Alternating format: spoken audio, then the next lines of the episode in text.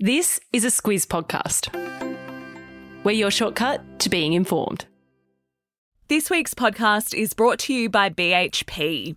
Copper is a big deal in the energy transition because it's used to make electric vehicles, wind turbines, and solar panels. When it comes to producing copper responsibly, it's happening now at BHP. Good morning, I'm Larissa Moore. And I'm Claire Kimball. It's Wednesday, the 24th of August. In your Squiz today, the Solicitor General's advice on Morrison's ministries, Ukraine's grim milestone, a cold snap, and doggy tears of joy. This is your Squiz today. We're back with Morrison's multiple ministries this morning, Claire, and that's because the advice from the Solicitor General on the matter has been released.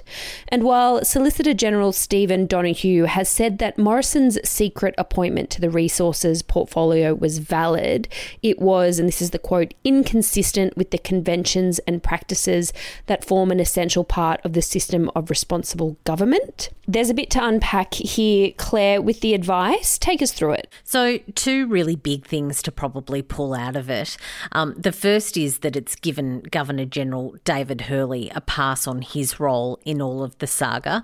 There's, of course, been a lot of attention on David Hurley and whether he should have somehow done something to either stop Scott Morrison from those multiple ministries or at least make sure that they were made public. And what the legal advice says is that he had no discretion to refuse to accept the Prime Minister's advice and to make those appointments.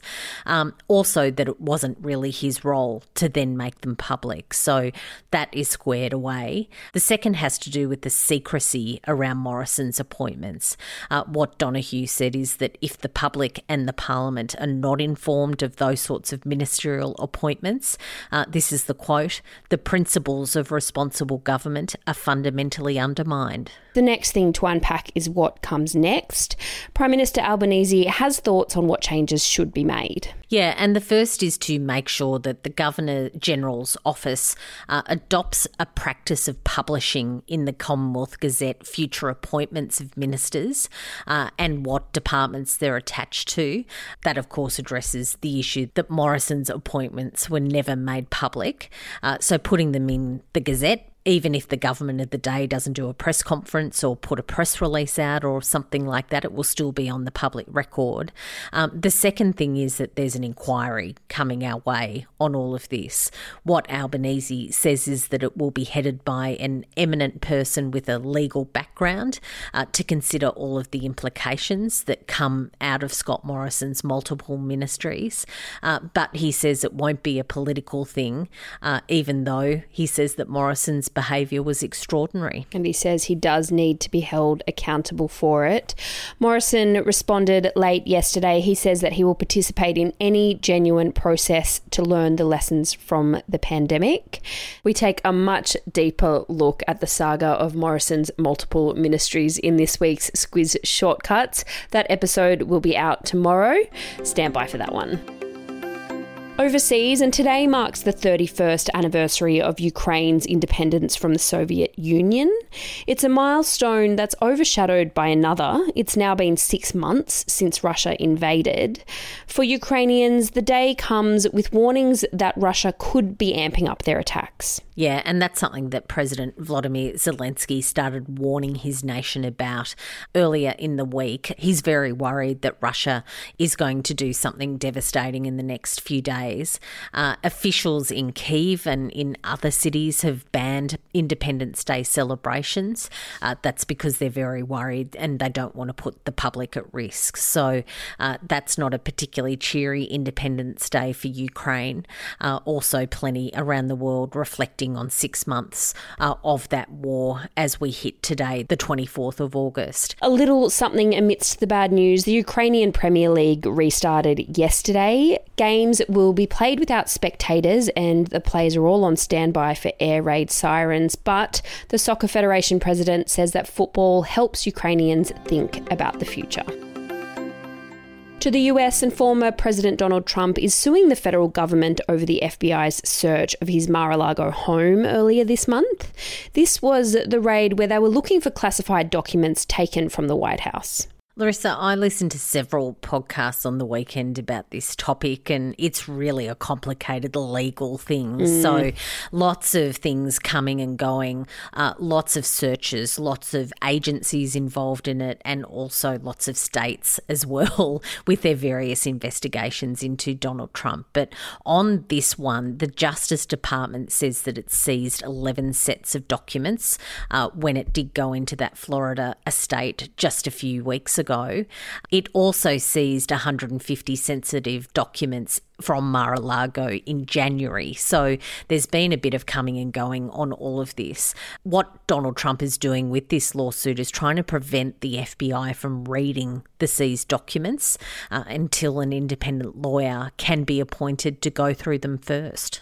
Lots of legal wrangling yet to come with all of this. Trump denies any wrongdoing. He says the raids were politically motivated and that the ongoing investigations are an attempt to stop him from running for president again in 2024 back home, and if you thought spring was in the air with September being just around the corner, don't pack away your woolies just yet. A wet and windy cold front has arrived for most of southeastern Australia, Claire. Yep, Tassie, Victoria, New South Wales, the ACT, and certainly parts of South Australia. Uh, looking at snow in Tassie and also in the alpine areas in New South Wales and Victoria. Uh, Larissa, we were in Sydney yesterday. It felt like a beautiful, sunny, and starting to warm up morning. Uh, walked out of our office at lunchtime and just about froze to the bone. it was quite extraordinary how those temperatures really dipped as that front came through. Um, when you look around the country, though, there's some beautiful weather in other parts. Uh, Western Australia is really clear at the moment, and in northern Queensland, they're getting a pretty good week as well. If you're wanting to look ahead as to what's coming, the climate outlook says warmer days are on the way for the north and west of the country, as well as Tasmania, but cooler days for parts of the east. To entertainment news, the family of Aussie music legend John Farnham have confirmed that he's undergone surgery to deal with a cancerous growth. Yeah, and that saw a lot of Australians, good and great, come out to wish him all the best. Of course, he is just such a legend, uh, mm. not just of Australian music, but really across the board. Uh, what Prime Minister Anthony Albanese said is that he's always one of the first to put his hand up when there's fundraising concerts for bushfires or for whatever it is that that he's a great Australian. What his family did yesterday was not confirm what sort of cancer he had, uh, but to put out a statement from him. He said that so many people face this every single day, and he says that there are countless others who have walked this path before him. Uh, he also was very grateful for the sort of great care that he's able to get in Victoria. The family have said the surgery was successfully completed. He's been transferred to ICU and is in a stable condition. And finishing up with a bit of lighter news, even though we're talking about tears, they're tears of joy. If you've ever thought your pooch was so happy to see you they were crying, then you might not be imagining things. Researchers in Japan say that dogs can produce tears when they're reuniting with their owners, Claire. Yeah, and they say that it's linked to the bonding hormone, which is oxytocin.